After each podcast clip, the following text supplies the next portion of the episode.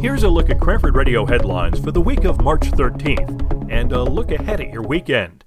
The impact of COVID 19 is being felt in Cranford. Municipal offices, the community center, library, along with the pool and fitness center have all been shuttered. Cranford schools are closed to students on Friday, while staff develops plans for a possible health related closure of the system. An announcement is expected Friday afternoon for the status of the schools next week.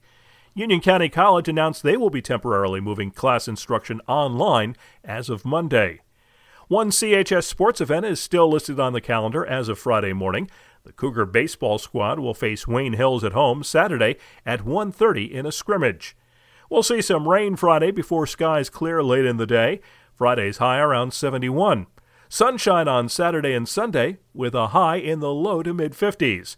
News provided by TAPinto Cranford. For Cranford Radio, I'm Bernie Wagenblast.